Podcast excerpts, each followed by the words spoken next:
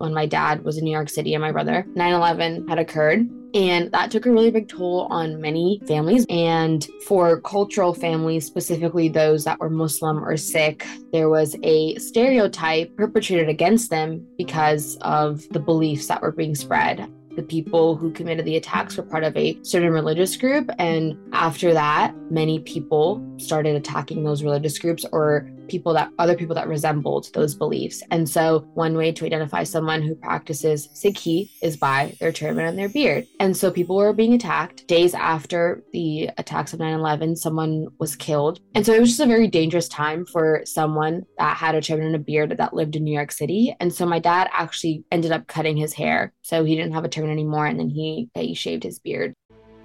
In a corporate world, where all employees have great leaders with no egos that create fun cultures where people can do their best work. The employees and companies thrive while doing great things for the customers, themselves, and each other. Well, we know that rarely happens. I'm Jeff Palacio. I have been a leader for over 40 years for every t shirt size company from small, 16 employees, to extra large, over 1 million. Please join me while I interview outstanding leaders that will share stories of great leadership and not so great. It will help you become a better leader while poking fun at all the crazy shit that happens in corporate America. Hi. I'm Joe Duchan, and welcome to the Corporate Couch with Jeff Palacio. Today, Jeff is interviewing Komal Kaur. Komal is the founder of Eye of an Immigrant, a 501c3 nonprofit organization committed to sharing the stories of the immigrant journey and to providing resources and funds for immigrants to gain a legal pathway to citizenship. Komal is a freshman at the University of Kansas majoring in political science and business administration with a minor in intelligence and national security studies on the pre law track in the honors program. At the University of Kansas, she is a student senator, serving on the Finance Council, and a member of the South Asian Student Association Executive Board. Before starting college, Komal was deeply involved in youth activism and involvement in local government. She served as the two time chair of the Olathe Teen Council and interned in the city manager's office at the city of Olathe her senior year. Komal's family immigrated from Punjab, India to the United States in the late 1980s. She was born and raised in Queens, New York, and moved to Olathe, Kansas in 2017. If you are moved by Komal's inspirational story of helping immigrants, you can donate to Eye of an Immigrant. That's E Y E of an immigrant.org. Let's listen as Jeff talks to Komal. Komal, welcome to the corporate couch. Thank you. I'm excited to be here. Yeah, this is an honor for me and uh, hopefully an honor for you. You're the youngest guest ever on the corporate couch. Uh, would you like to tell the audience how old you are. I am 18 years old. 18 and just turned 18 in December too. So here we go. We're recording here in April 12th of 2023. So yeah, this is exciting. Uh, full disclosure, Komal is also my boss. I work for her at the not-for-profit that she started last year officially called Eye of an Immigrant. We'll talk more about that. So uh, I have to be on my best behavior because I, I want to I want to make sure I get a good performance rating uh, at the end of the year in terms of my performance at Eye of the Immigrant. I'm I was the first board member and the secretary officially. So it's a hard job. They edit my stuff all the time that I put together, but it's all good. So I'd like to start off with some fun questions, and you're the generation that went well, you went to high school during the pandemic. Yep. Um, so um, this should be interesting. So I asked every guest, what is the craziest attire or lack of attire you've ever seen someone wear on a Zoom call? Oh, um, probably high school Zoom classes. We had some questionable attire and questionable backgrounds. I mean, people like had their rooms showing, which is totally fine. They had their Um, what showing? like their background, like their rooms Oh, on yeah, like sure. Yeah. And so, like, just flags that were questionable, decor that was questionable. We had a lot of uh, guys join shirtless, like rolling out of bed. So that was probably the craziest that. I love it. I love it. Yeah. And people were in their bed, laying, you know. Oh, yeah. Oh, yeah. I mean, I remember I would roll out of bed and just join because, I mean, what else, what else were we supposed to do? Right. God. Yeah, that's crazy. Um, Yeah. So most people I ask this question, they're already kind of uh, later in their adult years. So, you, you, um, but when you were growing up in Queens, New York, which of course makes you a, a New York Jets fan. I mean, all people from Queens, New York Jets fans. But what did you want to be when you grew up? Yeah. So I always wanted to be a teacher. I loved like just being able to help in that aspect of like sharing my knowledge of what I'd already known. So growing up, up on like till fourth grade, I wanted to be a teacher. And then at that time is like when I feel like a lot of kids really start learning that there's more out there than being a firefighter and being, you know, a teacher or like whatever, like the basic things we learn about growing up. And so that in fourth grade, I kind of didn't want to be a teacher anymore. And I said I wanted to do something that would help people. I didn't know what that would look like. I started getting into like government and started looking into like becoming a police officer or like um, working for the FBI or CIA. And like that stuff really intrigued me. And then high school was when I kind of narrowed that down to politics and law school. Yeah. I love it. Yeah, I mean, like I said, most people are well into their career. Uh, uh, Yeah. I think the uh, I've interviewed people in their 30s through their 60s. Uh, I haven't hit the 20 year olds yet, but I have some people that are uh, pending invites. But Well, you hit the teens. here I know, and you might be the only one. We'll see. I mean, you never say never. Yeah. So you and I met, and I'll say met because you were on Randy Powell's podcast, and I was just amazed at your poise and what you were trying to do. Um, you were presenting uh, your idea for a not for profit, and you're presenting to some of Kansas City as well as uh, people nationwide that attended Randy's podcasts, uh, where he allowed uh, not only interviewing the guests, but he invited other people so they can ask questions. And you were just so poised, and you know, and you were 17 at the time.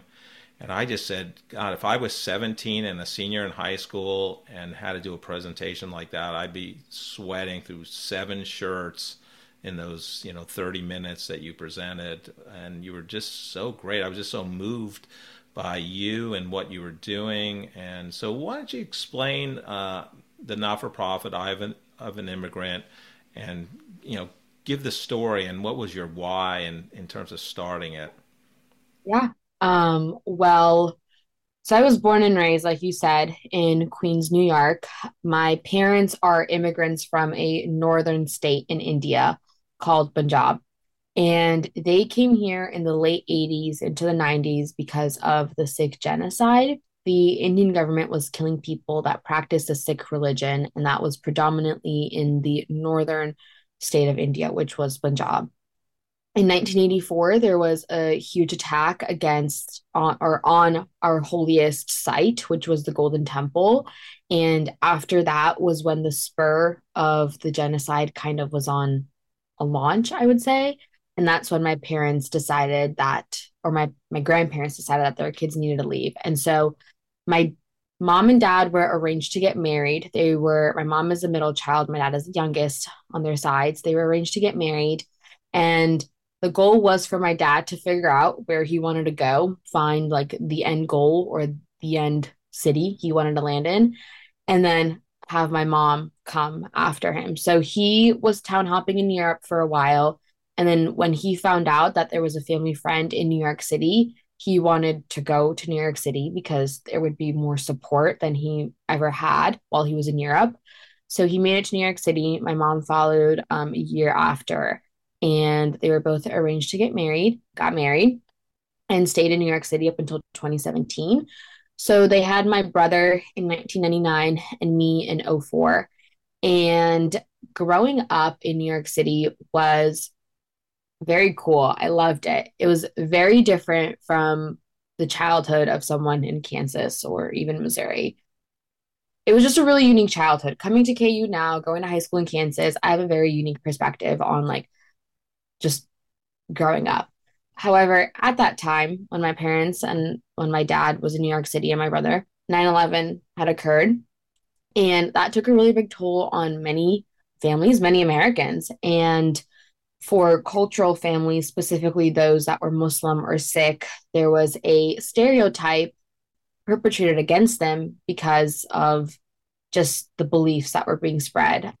The people who committed the attacks were part of a certain religious group. And after that, many people started attacking those religious groups or people that other people that resembled those beliefs. And so, one way to identify someone who was a Muslim was by their turban. One way to identify someone who practices Sikhi is by their turban and their beard.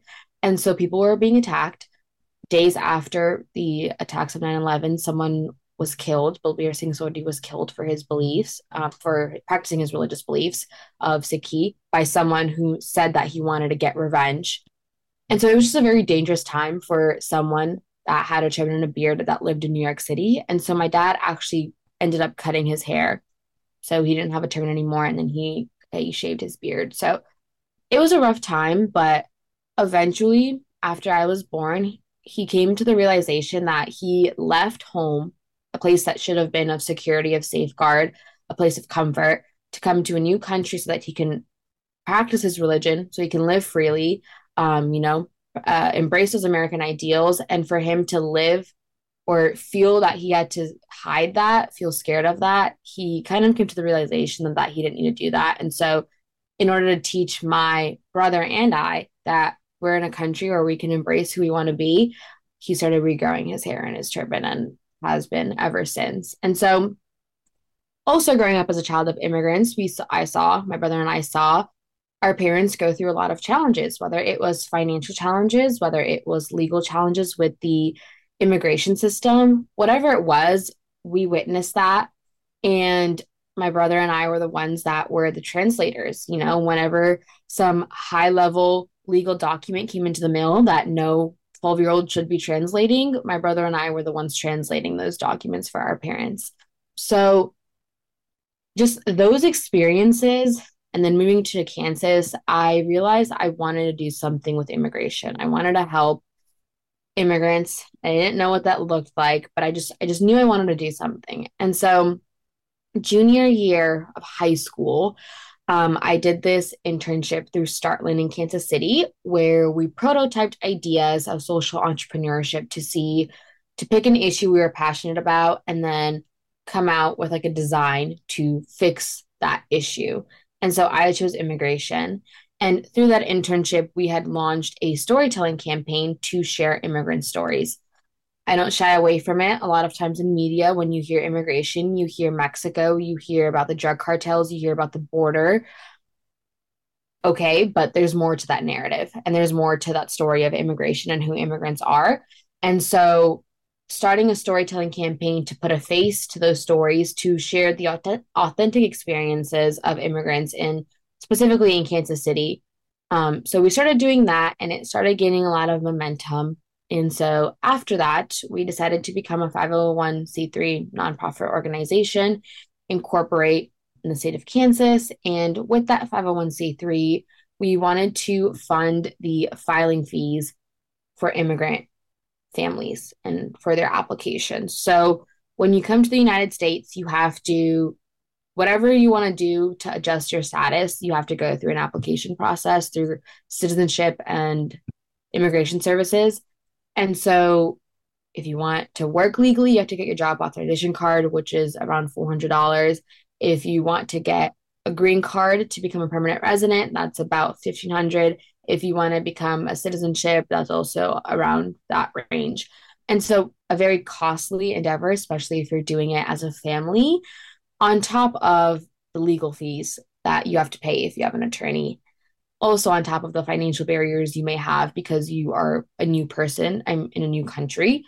And so we decided to fund those filing fees for immigrant families. And so, yeah, that's kind of where we are. We had our launch party last year in November, um, which was a great turnout. Was super excited to see a lot of our um, supporters and a lot of community members who didn't know about the organization come out and learn about the organization. And we're planning another big event for the end of this year.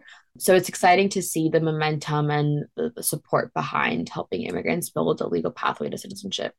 Yeah, phenomenal. We'll, we'll, talk a little bit more about uh, Eye of the Immigrant in a second, but I just want to go back to your uh, parents. You know, they come here in the late '80s uh, because of genocide in in their in their town, and you know that moving to a brand new country to build a brand new life right and uh, probably it's somewhat acclimated in uh, september 11th 2001 right? They've been here about a decade give or take and not that it wasn't hard or anything like that but you know and then they experience you know discrimination and you know the the brilliant racial profile because they look like the terrorists, which obviously they're not, and they're and and and that that traumatic experience and um, you know your what your father did in terms of you know basically taking away you know a big part of his identity, you know, so he can continue living and not be a target and be a father and a and a, a husband uh, is, is, just phenomenal. That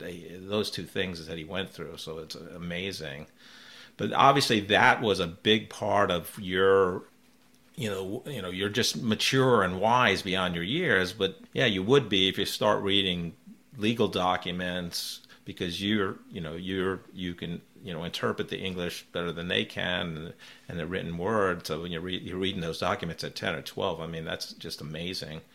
Um, so I think you have a you know a, a lot of help in terms of um, you know just things. You know, I love uh, this how everything came together, and that's kind of a common theme amongst my guests in terms of they, you know, they didn't know exactly what to do, but things came together because they knew they had to do something. Uh, whether that was be in the remote jungle in Costa Rica to write their book like Tabitha Scott did, or Brad Douglas was drawn to D.C. He didn't know why. Then he ended up 12 years in, in, the in the Clinton and Bush administrations uh, in the uh, SBA uh, program. Um, so uh, tell some of the things that just happened because you had this vision.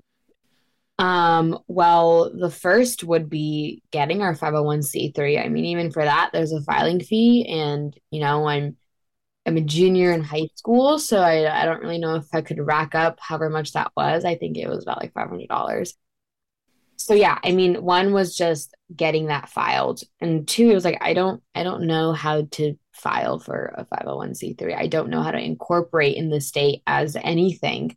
And so during one of our presentations that we were just giving to people that supported startland and their internship and their projects um at the end we had someone come up and he was like hey i used to work for this law firm.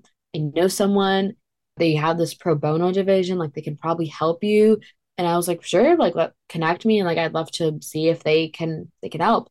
And so he ended up uh, connecting us, and it was Husch Blackwell. It was their uh, pro bono services to help, um, I believe, minority communities. And they did our 501c3, they filed it, and they set a super strong foundation in terms of the legal framework that goes into becoming a nonprofit. So, um, having your articles, having your bylaws, you know, the attorney and I went back and forth on revising those and making sure that we edited them to have a strong foundation as a nonprofit and have safeguards in place. So that was kind of one thing that just happened. Also, out of that, we had from someone from Startland.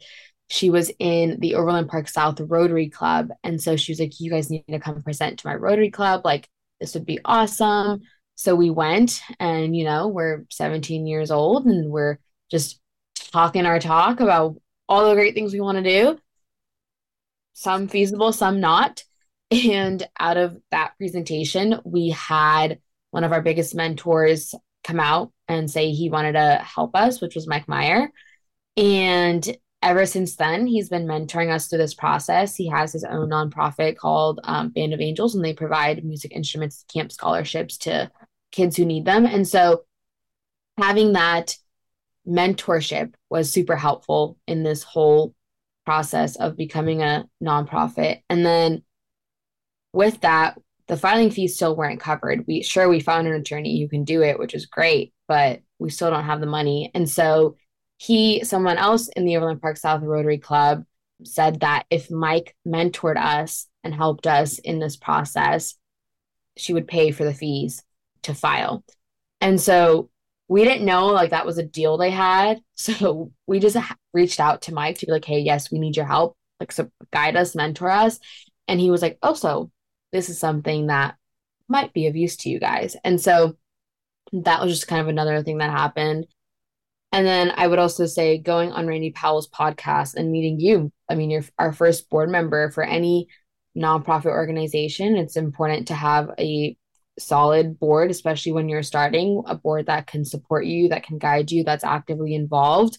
And so being on that show, meeting our first board member, finding someone who is passionate about serving, who is passionate about the same things that we are, that was super cool. And also, like, in all those experiences, and like you said, I'm the youngest that's been on this podcast. In all those experiences, it's already hard in itself being a 17 year old trying to enter this world of whether entrepreneurship, whether it's social or for business, whatever it is.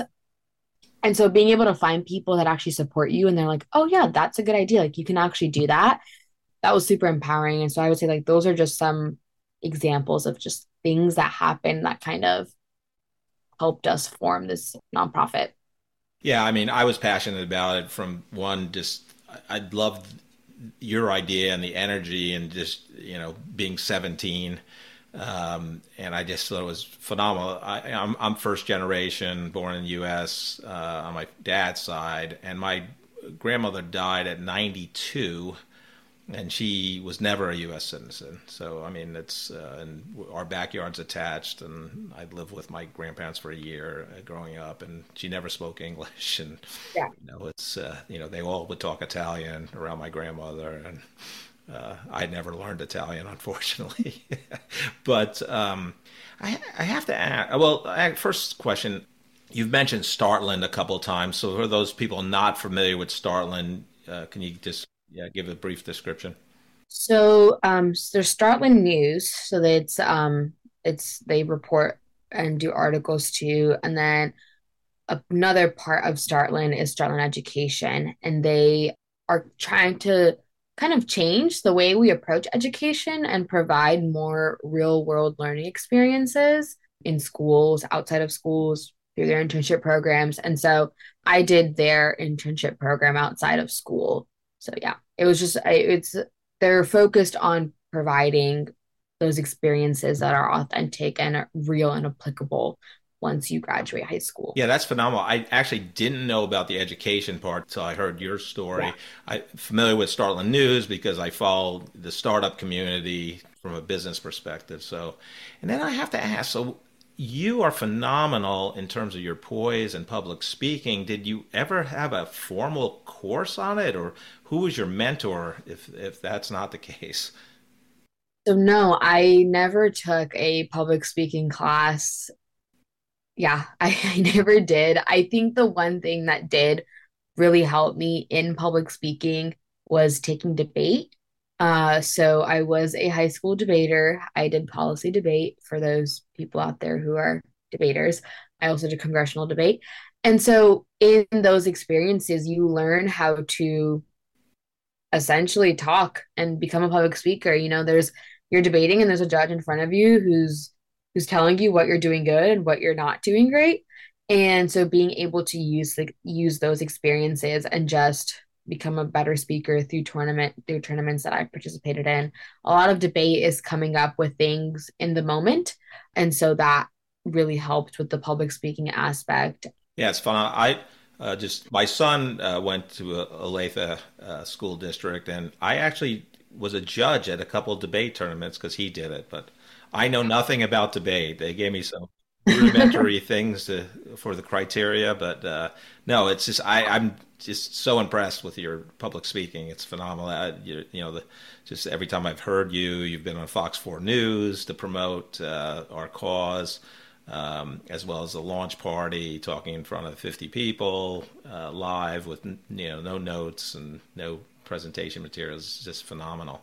Um, yeah, so I'd like to um, uh, dive in a little bit on your impressive, you know, so you just started at KU in August of uh, 2022. Uh, yes. Now we're again here in April of 2023, and you're still a freshman. But you're, so you're majoring um, in political science and business administration with a minor in intelligence and national security studies on a pre-law track in the honors program. So explain all explain your thinking and your strategy behind that because it's it's yeah. a lot. Yeah.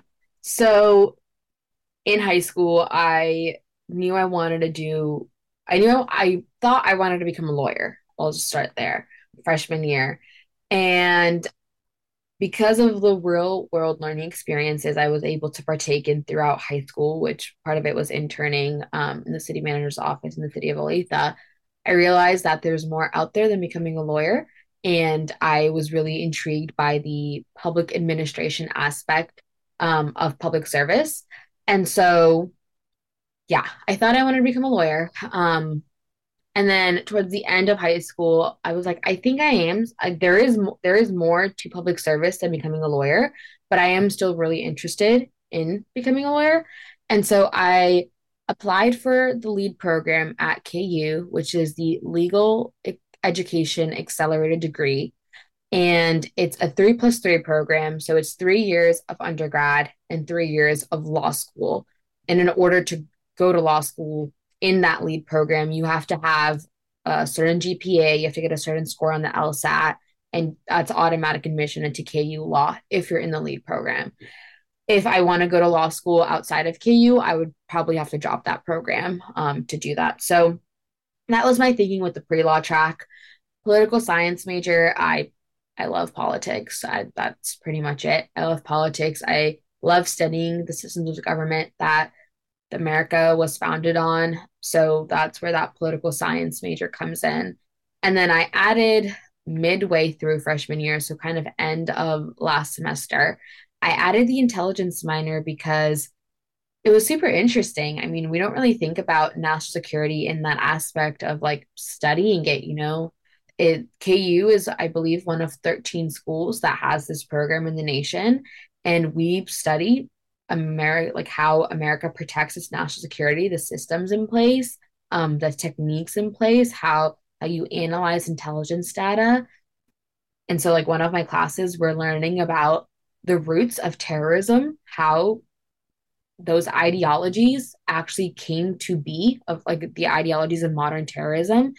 And it's stuff that you don't learn unless you are probably in that class, you know, and a lot of terrorism and those ideologies are founded on people wanting to govern their own nations. It's when colonization comes in and takes place, and people are like, no, we want to govern our own nation. We want our ideas. And so it, it's just cool to study. So that's that minor. And then I added the business major because I was looking at my degree progress report and with my minor and with political science major, I would get done with everything midway through junior year, which I was like, I, I that's early. And so if I don't want to do the lead program, I added the business major so that I can take a few of those business classes, fill up my four years, and also it's something I've always been interested in. Um, it's just not always been like the top priority. And so I feel like being able to study it in college would be super helpful if I end up, for example, owning my own law firm, or, you know, if it's just the basic things of running and operating a business. Uh,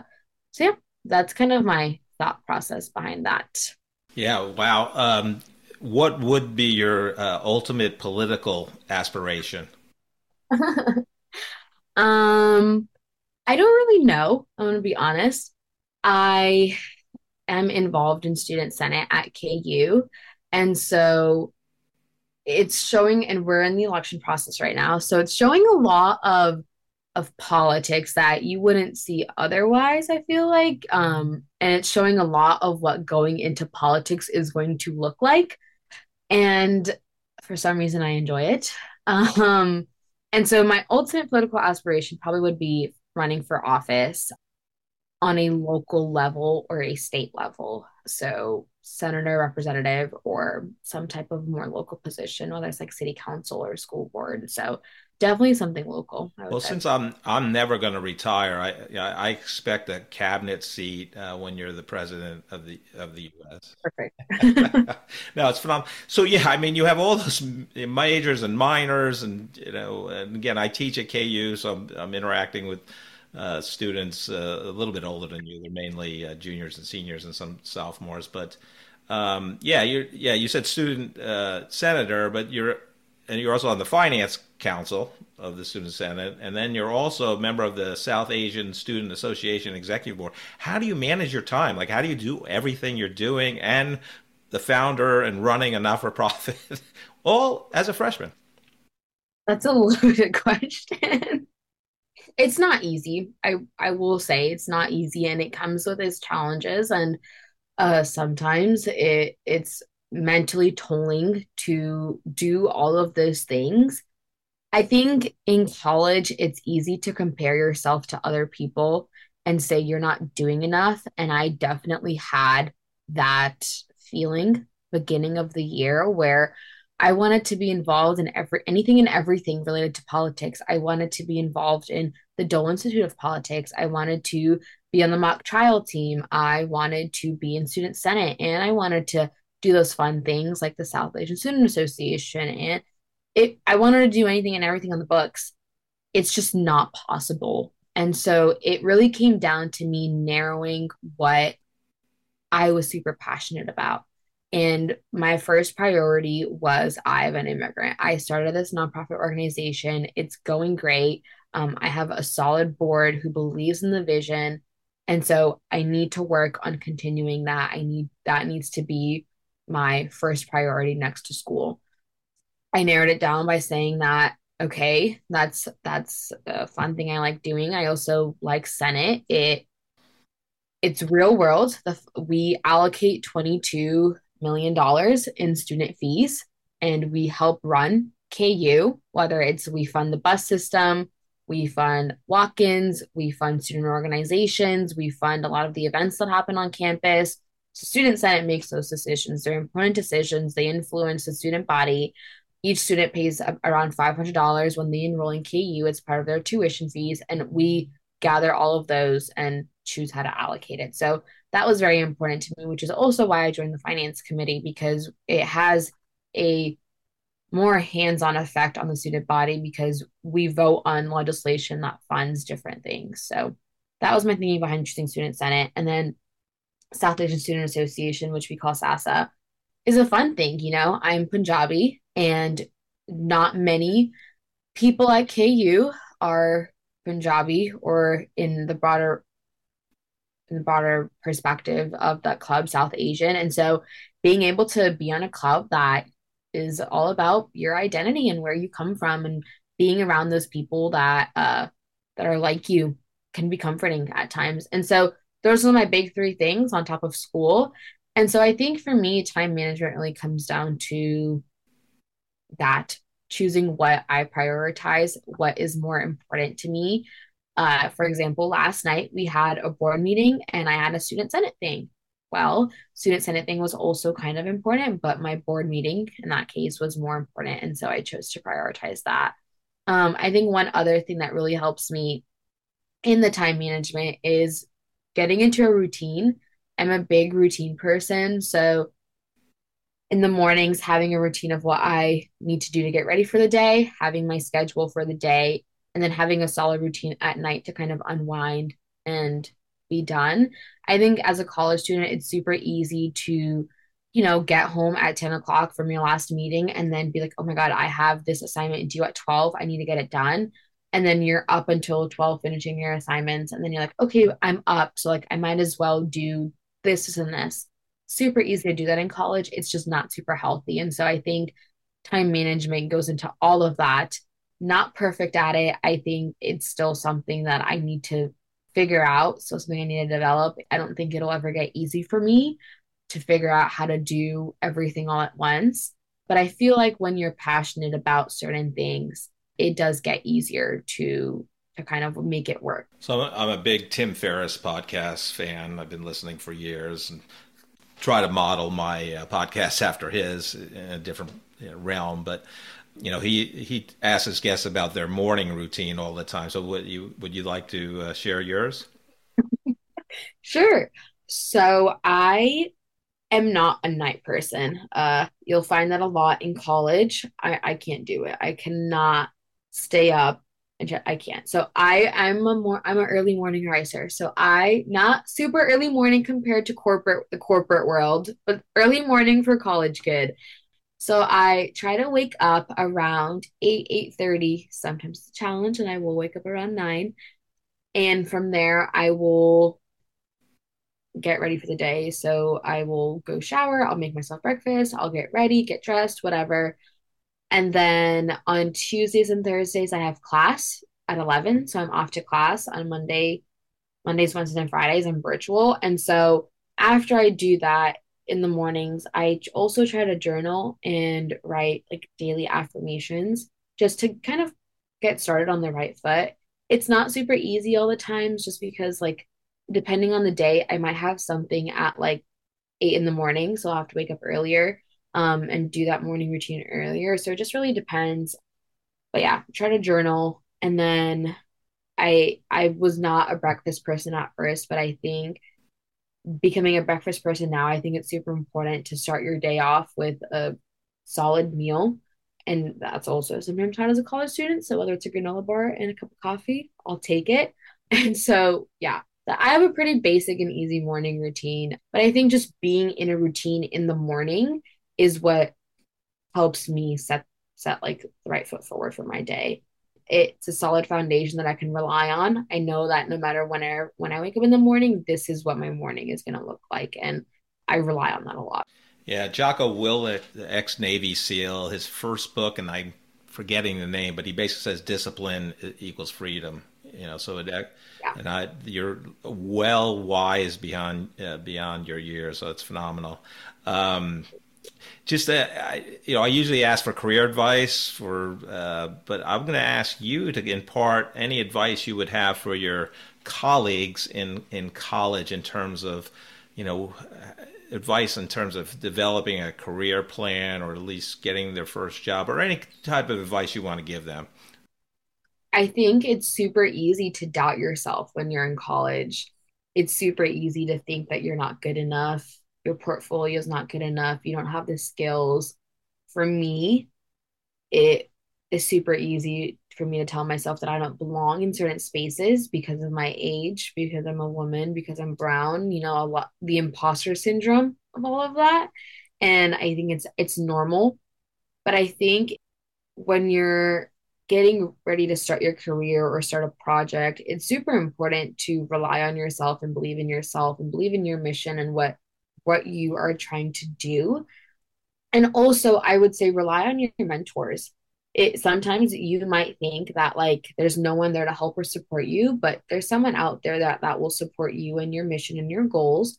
And it's super important, uh, especially at my age in this world, to find someone that you can go to when you have those challenging questions of what do I do in the situation where X, Y, and Z is happening in, in the business world, you know? A lot of times I'm an immigrant. I'm just, I don't know what I'm doing. Like, I don't know what's next, you know? And so being able to rely on my mentors, being able to rely on my board, finding a, a solid support system, and also getting into a routine. Don't push push yourself, of course, but don't push yourself over the edge to where it becomes damaging, to where you can't take care of yourself. It's super easy to do that in college, I would say also. I think a lot of unhealthy habits dwell in college. And so working against those, um, finding ways that finding ways to do things that work for you.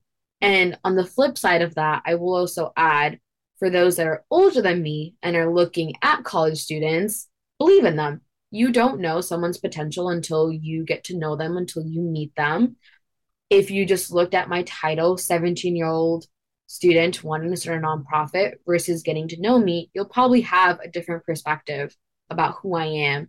And so I think for those that are older, it's very important to believe in young people. And also when you're hiring interns or you're hiring beginning level positions, get to know the people you're working with. Everyone has a super unique story. And I think it's important that as leaders, we get to know those stories because an intern might come in and bring a super unique idea to your business that might transform your business. You don't know. And so I think it's super important to believe in those young people. Komal, great advice, uh, not only for your peers, but to the older people like myself to uh, make sure they're uh, empathetic and can understand uh, the uh, recent college graduates and interns' perspective because good ideas come from anywhere. So that's great. Um, if people are moved by your story um, and what you're trying to do and want to help, uh, how can they uh, donate? You can donate by going to eyeofanimmigrant.org. There is a donate tab.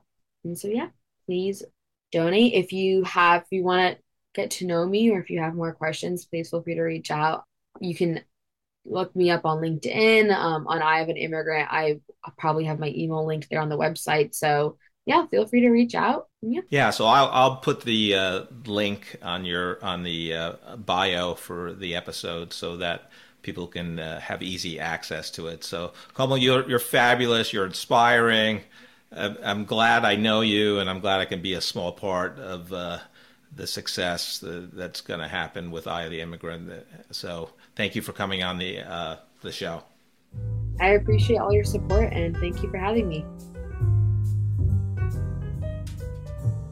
Well, I've enjoyed all the interviews I've done so far for the corporate couch, but oh, Komal's just so fascinating. 18 years old, and she's just lighting the world on fire already. I mean, we've interviewed guests here, Joe, from 35 years old to 65 and here she comes in at 18 and doing all the great things she's doing. She's going to be a person to watch uh, for sure as she uh, gets into her professional career. Since she's only a freshman at the University of Kansas right now, but what was your uh, big takeaway? I tell you, high school senior slash college freshman with that kind of poise, and that kind of maturity, and give an interview like that. I look back on what I was like when I was 18 years old and a college freshman. I wasn't anywhere close to that. I was uh, totally awkward. I would not have been able to be interviewed like that, and that shows you that there is something something going on with her to grow up under the conditions that she grew up in and uh, come out of that with that much poise and that much maturity. You wait 10, 15, 20 years from now, she is going to be on fire in the um, in the business or the political world, whatever, whatever she decides to do, it's going to be amazing. Yeah, I mean, at 12 years old, uh, her and her older brother were reading all the legal documents for him and translating because yeah. they knew English. They were born in you know uh, Queens, New York. I just just really incredible. And uh, you know, I have a chance to uh, spend a lot of time with Komal because uh, she's my boss. I'm on the board of the Eye of the Immigrant, So just uh, it's it's just incredible to watch. And and the, she's never had a public speaking formal training. That's all natural. That's, that's natural. She got it from you know did debate in high school, but I mean it's just phenomenal. It's, it's just amazing. really phenomenal. So based on that uh, uh, episode, what leadership advice would you want to uh, share with the audience today? Well, we're going to go back to the great philosopher Michael Scott, who, who one time said, Do I need to be liked? Absolutely not. I like to be liked. I enjoy being liked. I have to be liked. But it's not like this compulsive need to be liked, like my need to be praised. Thank you so much for listening to this episode of The Corporate Couch. If you enjoy the podcast, I would love for you to take two minutes out of your day to rate us five stars and write a review. Please join me next week to learn from another great leader sharing their professional journey and insights.